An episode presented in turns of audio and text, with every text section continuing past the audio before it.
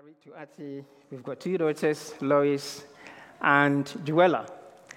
Um, Lois is three, Joella is almost one. And they keep us on our toes. Um, it is my privilege, but also my absolute dread to be speaking to you this afternoon. And this is not a joke the sum total of my preaching experience is 10 minutes. From my previous church. So it is really not a joke. Now, at this juncture, I was expecting somebody to just shout, The Lord is with you, brother. well, there you go. You are too nice. Well, thank you. Now, if you have been around over the last few weeks, you would know that we've been in a series called All In. And we are looking at how we build a community for God, looking at the example of the early church. Now, Owen and Dave, in successive um, preaches over the last couple of weeks, have explained to us how the early church devoted themselves to the apostles' teaching and to fellowship and to the breaking of bread. And today I'm going to be speaking to you about the, the, the last part of it, which is not really the last part because this is not the final bit of it. There's another one called generosity, which Owen is going to talk about next week. But the early church devoted themselves to these things because they knew the importance of them.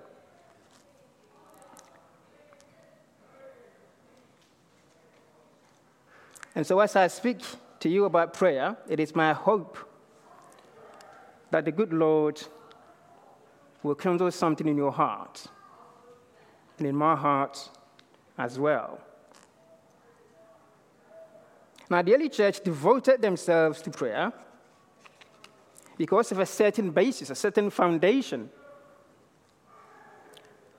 Because we all bear the image of a relational God who has called us into a relationship with Himself. Now, I say God is a relational God because we see that in the Trinity God the Father, God the Son, God the Holy Spirit and they coexist in perfect unity and perfect love. And we see an example of that in the Bible. In Matthew 3:16 and beyond, when Jesus Christ went to be baptized by John, scripture says that after his baptism, when he came out of the water, God, the Holy Spirit, descended on him like a dove. And God the Father proclaimed, This is my beloved Son, in which I am well pleased. And so you could see God the Father honoring God the Son.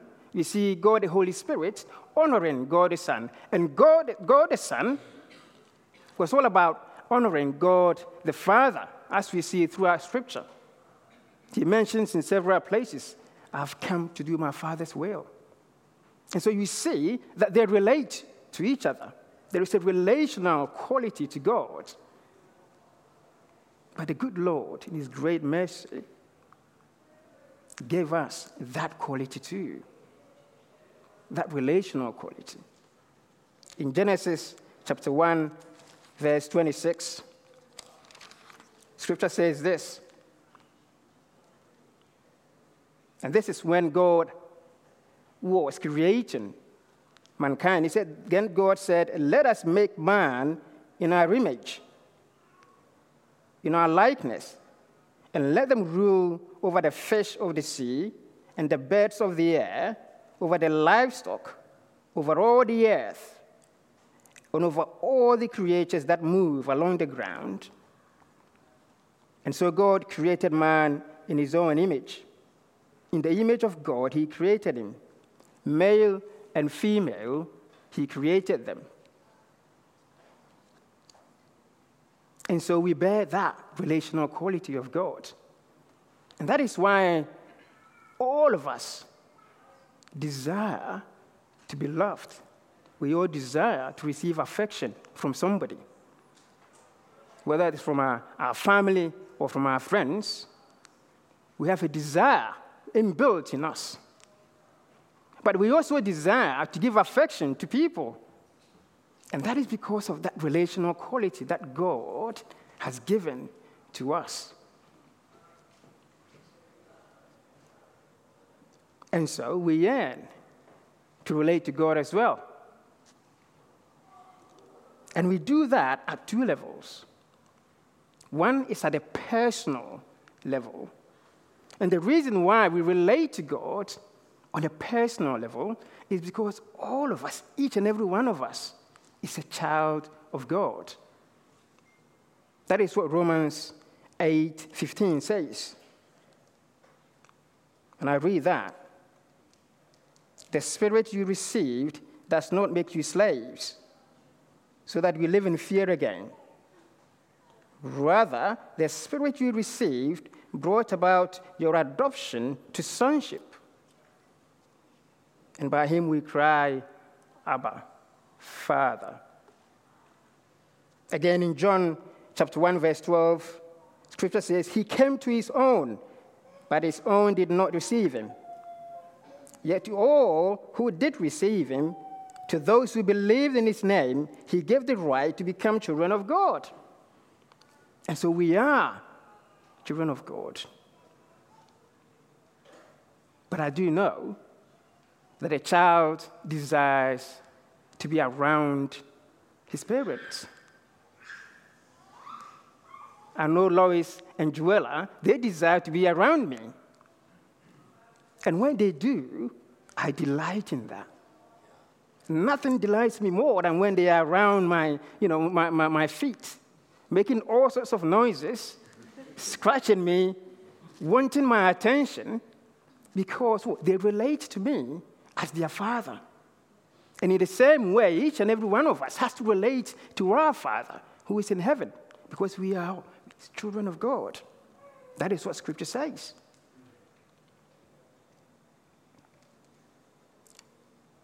But we also relate to God at a corporate level, at a church level. Why? Because we are His bride. That is what Scripture says.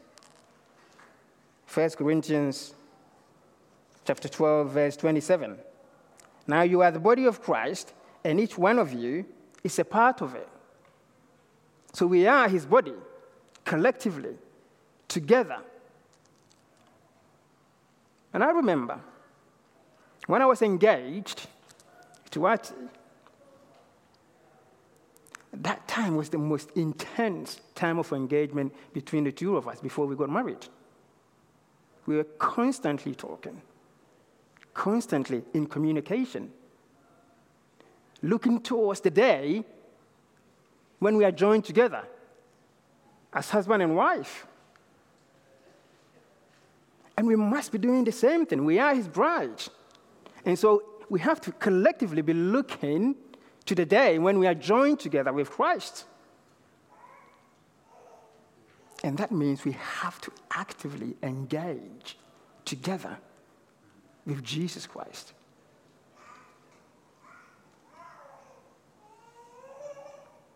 It is the only way in which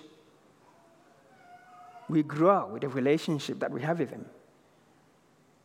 So we relate to Him as children individually we engage with Him. We talk to Him. We have communication with Him. And that is why all of us must pray individually, wherever we are.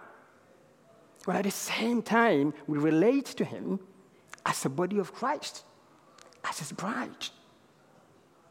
And in devoting ourselves to prayer, we nurture and grow the relationship that we have with Him.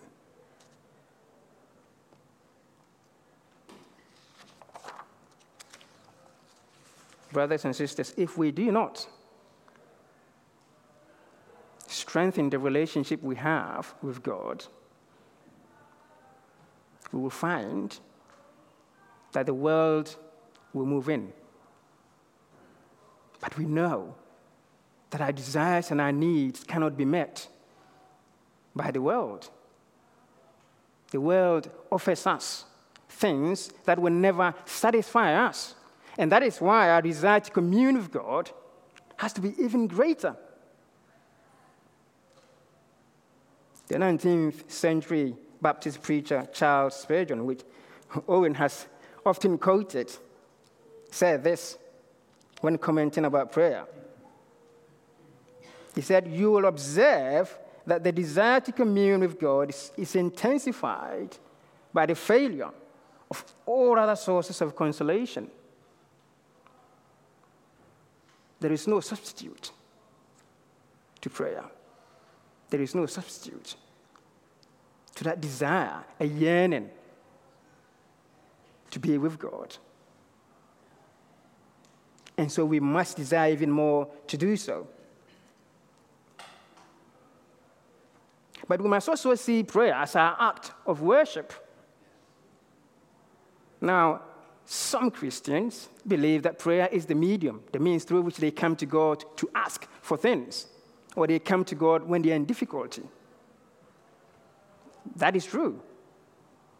But that is not the essence of prayer at all.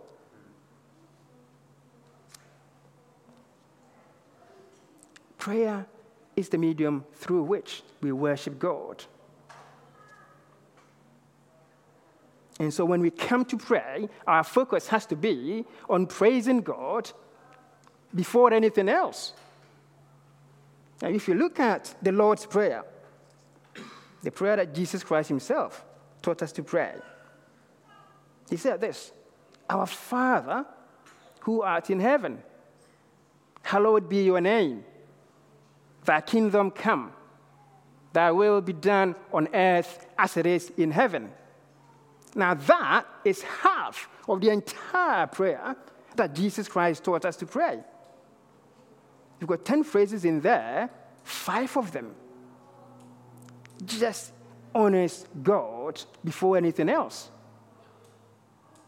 And then after that, he mentions our dependence and the fact that we have to realize that we have to depend on God for everything. And so he's going to do our daily bread. And God forgiving us for our transgressions and our sins as we forgive those who sin against us. And so when we come to pray, we must see prayer as our act of worship. And that is important. The people of God throughout history have always prayed. In the Old Testament, we see the prayer of Hannah. Hannah was married to an Ephraimite called Elkanah. But Elkanah also had a wife, another wife called Peninnah. Peninnah had children, but Hannah couldn't bear children. And scripture says they had a, a tradition of going to pray in another, another city every year. And year after year after year, Peninnah will mock Hannah for her inability to conceive. One day, Hannah, who was a woman of God, went to God and she poured out her heart. She prayed alone as an individual. Scripture says, in her deep anguish, this is from 1 Samuel chapter 1, verses 10 to 13. In her deep anguish, Hannah prayed to the Lord, weeping bitterly. And she made a vow, saying, Lord Almighty, if you will only look on your servant's misery and remember me, and not forget your servant, but give her a son, then I will give him to the Lord for all the days of his life and no razor will ever be used on his head. As she kept on praying to the Lord, the priest at the place where they've gone to pray observed her mouth. Hannah was praying in her heart, and her lips were moving, but her voice was not heard. She prayed a deep prayer. And God, who hears everything, who hears his people when they call upon him, came. Because we know that not long after that, the Lord opened Hannah's womb and she conceived a son who would go on to become a great man of God, Samuel, the prophet. When the people of God pray, the Lord comes and he answers them. When the Israelites were in slavery in Egypt, Scripture tells us that their condition was so bad that they began to cry out to the Lord as a people together.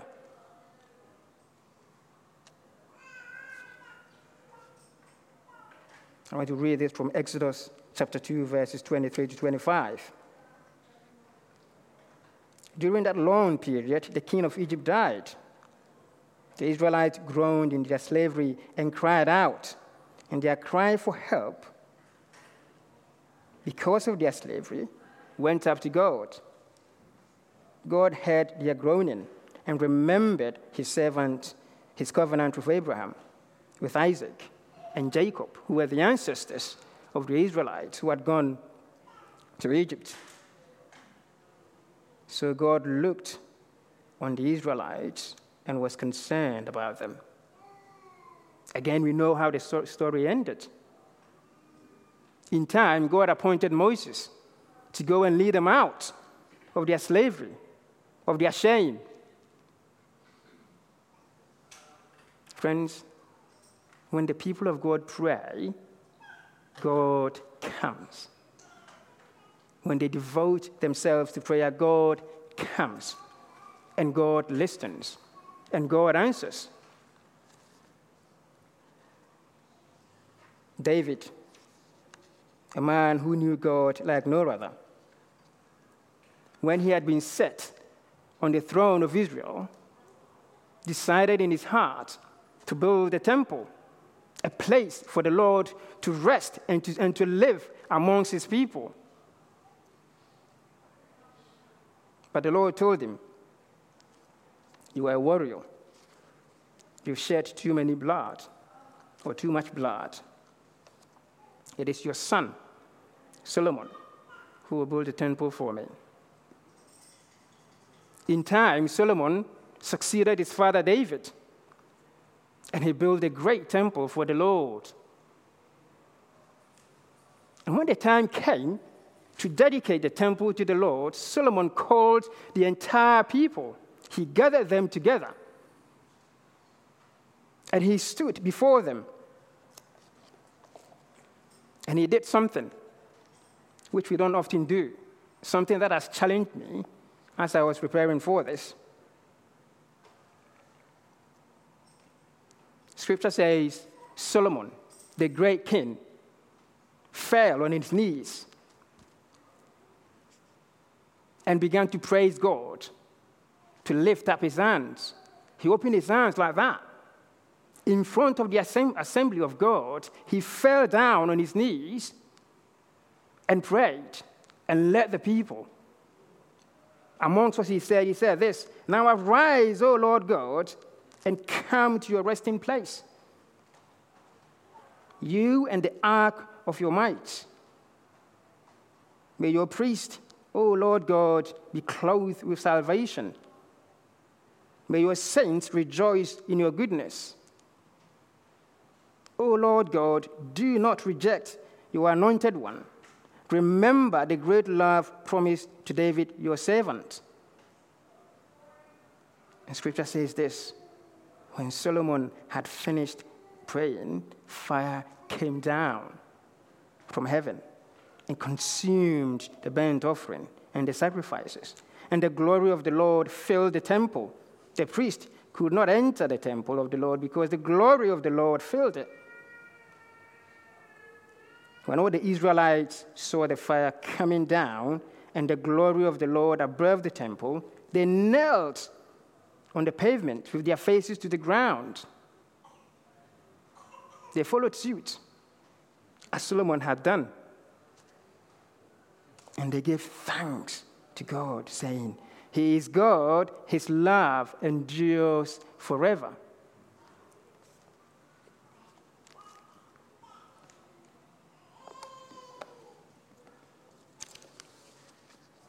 There are so many times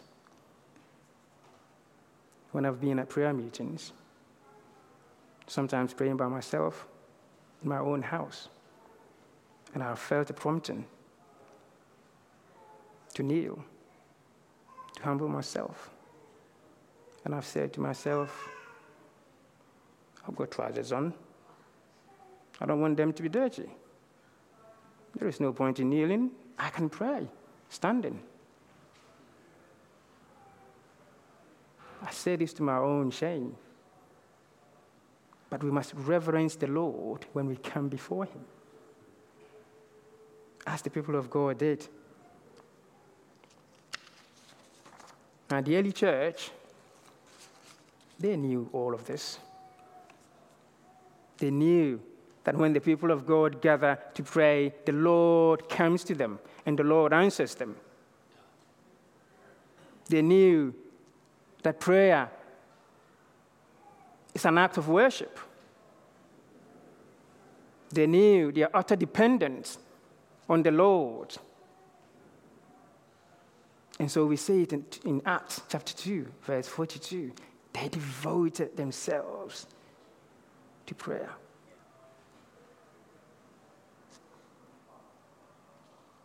And there are examples of them.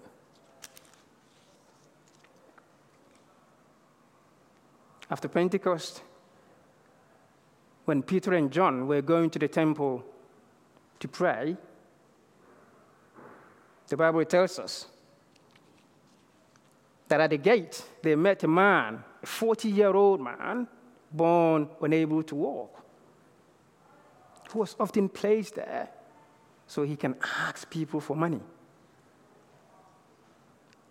And so when he, when he saw Peter and John he expected to be given money. But he looked upon him. And Peter said, Silver and coin we do not have, but what we have we give to you. In the name of Jesus the Nazarene, rise up and walk. And he did immediately. And the people were amazed at what had happened. What is this? that with a command, this man actually is able to, to, to, to, to, to raise someone born crippled to walk. And so Peter proceeded to, to, preach a great sermon, telling them about Christ Jesus, that it, was, it is only because of Christ Jesus that the man walks. And that in him they can find they can find salvation, that they can look forward to the, to the day of the resurrection when Christ comes again. But then we know, Scripture says, the chief priest and the rabbis and the authorities and the Sadducees, they heard that too. And they thought, no, we don't want you guys to preach in the name of Jesus Christ. Don't mention his name. We've got our own traditions. And so they arrested them, put them in jail.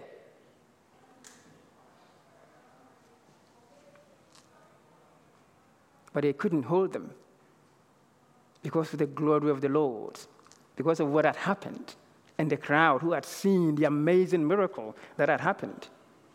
And so, in the end, they released them.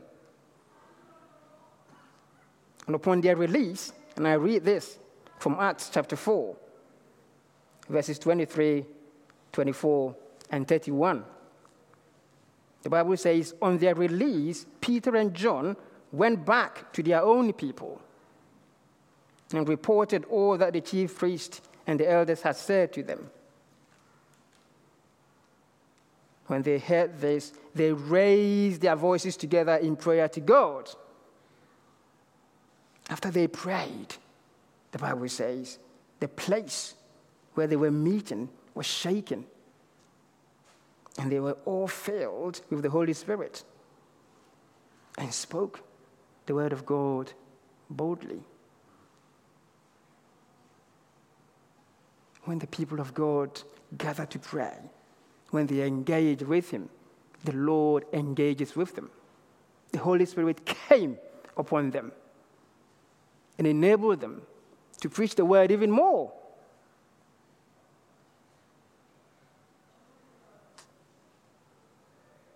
There is another, another example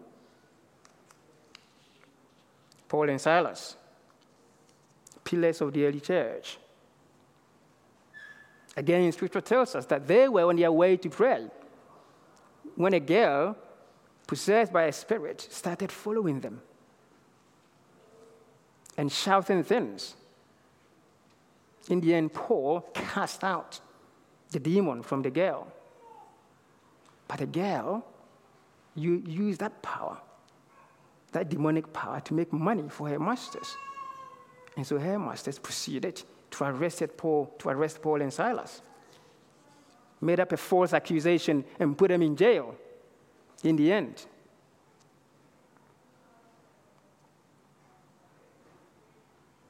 But we know this from Acts 16. When Paul and Silas were in jail, the Bible says about midnight, Paul and Silas were praying and singing hymns to God, and the other prisoners were listening to them. Suddenly, there was such a violent earthquake that the foundations of the prison were shaken. At once, all the prison doors flew open, and everyone's chains came loose. The jailer woke up, and when he saw the prison doors open, he drew his sword and was about to kill himself because he thought the prisoners had escaped. But Paul shouted, Don't harm yourself. We are all here. The jailer called for the lights and rushed in and fell, trembling before Paul and Silas. He then brought them out and asked, Sirs, what must I do to be saved? They replied, Believe in the Lord Jesus and you will be saved, you and your household.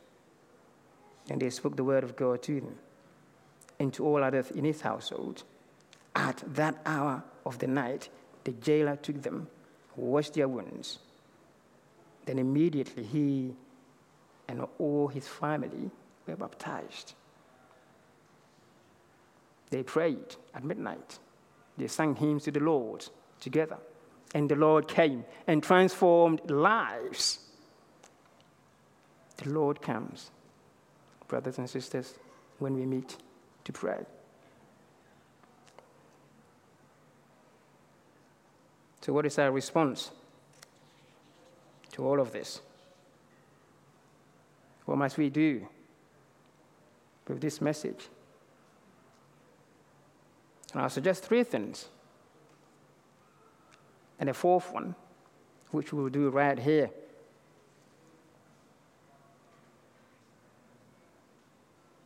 we should all develop and nurture a daily prayer life.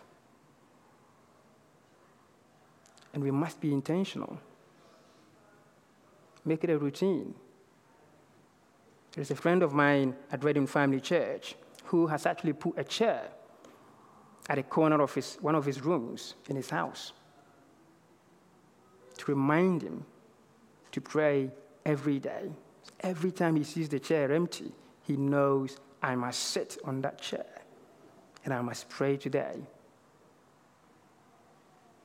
Ati and I and the kids have got a routine of praying every morning at breakfast.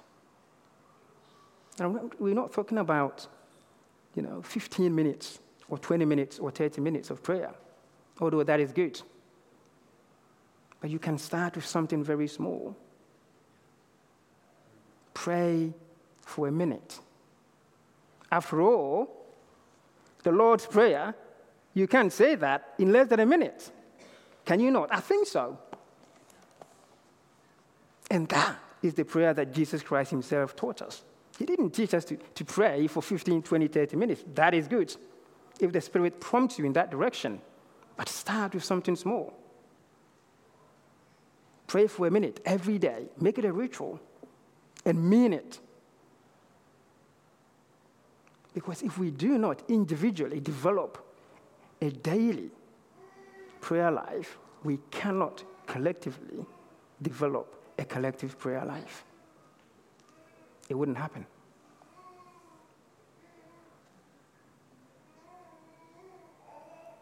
Secondly, I'd suggest that we see prayer, as I said before, as an act of worship. And so when we come to pray, we should focus on God and His attributes, His goodness, His mercy. He's an all knowing God, He's an all powerful God. He's the God of eternity, the Trinity. There are so many qualities that we can focus on when we come together to pray, or when you are praying alone. That is how we must start our prayer.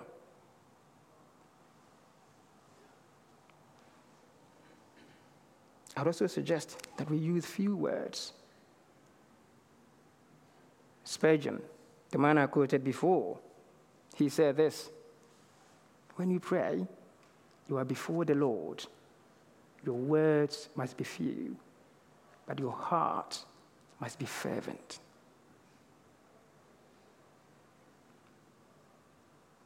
So it's not about how much you say. And Jesus himself in Matthew he said this when you pray, don't use many words like the pagans do, because they think that they can be heard. And so Christ tells us to pray with as few words as possible, but we must mean it. There will be times when the Spirit prompts you to pray longer. That is also good. I know I'm guilty sometimes of praying long prayers because I just want to worship and, and just proclaim the Lord and how good He is. But there are times when I can cut it short. Pray with few words. Kneel before Him, as Solomon did, and the entire people did. And there are more examples in, in the New Testament, the early church. I'll just give you one. When Paul left the elders of the church in Ephesus, scripture says they gathered together for, for Paul so he can say his farewell to them, knowing that he would never see them again. And the Bible says they knelt together to pray. They could, have, they, they could have done this praying, but they knelt together as a group to pray. You can see that in Acts chapter 20, verses 36 to 38. We also see the same Paul when he traveled a little bit on after meeting the elders of the Ephesian church into a city called Tyre in Syria. He spent seven days with the church there.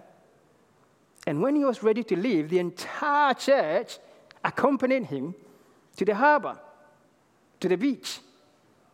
And there, scripture says they all knelt together. Men, women, children, they all knelt together on the beach. It was probably wet where they knelt, but they didn't mind. They did it anyway. So let us humble ourselves when we pray as, an, as our act of worship. Thirdly, I recommend that we make the church prayer meetings a part of our prayer life. We meet on the first Wednesday of each month, mostly. There are variations here and there, but mostly Can we make it a part of our own prayer life? Not the church's prayer meeting, but my prayer meeting and your prayer meeting. And so you make, you make an effort to attend, to go. So we join up together and pray. Life groups, they pray as well when they meet. If you are not part of one, I'd, I'd suggest to you, please would you consider joining one? And when they pray, engage in that prayer. Pray with them. On Wednesdays, every other week, there is a prayer meeting at 6 a.m. at Owen and Jenny's. Now that's a sharp time, 6 a.m. but we meet to pray for one hour, six to seven. Why don't you add that to your own prayer life? Why don't you join us to pray? Because it will do you good. And over time, you would find that it is not such a burden waking up at 5.30 and driving to Owen and Jenny's. It becomes a part of how you live out your prayer life.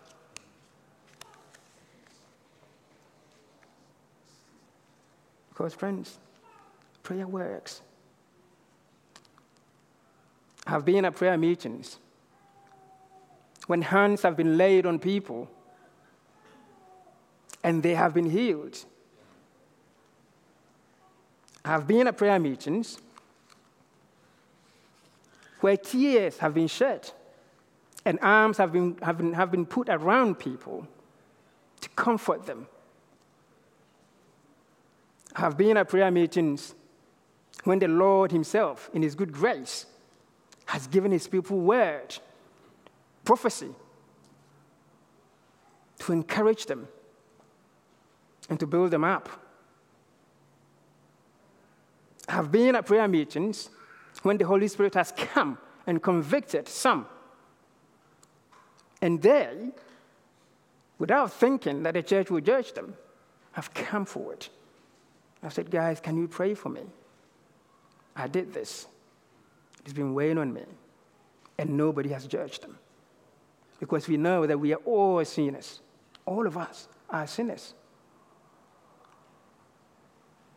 I've seen prayer meetings when people have prayed and lifted up their voices to God and prayed and left the whole place with such joy.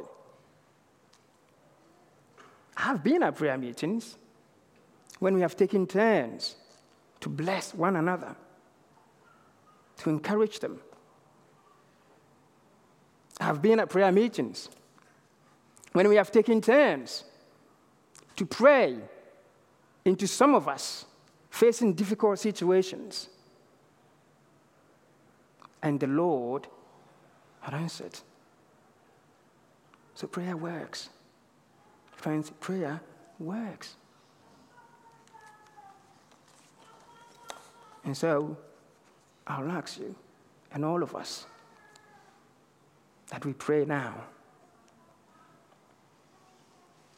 as we seek to be like a community that resembles the early church, where they devoted themselves to God's word, to fellowship, to the breaking of bread, and to prayer, we need to pray into it.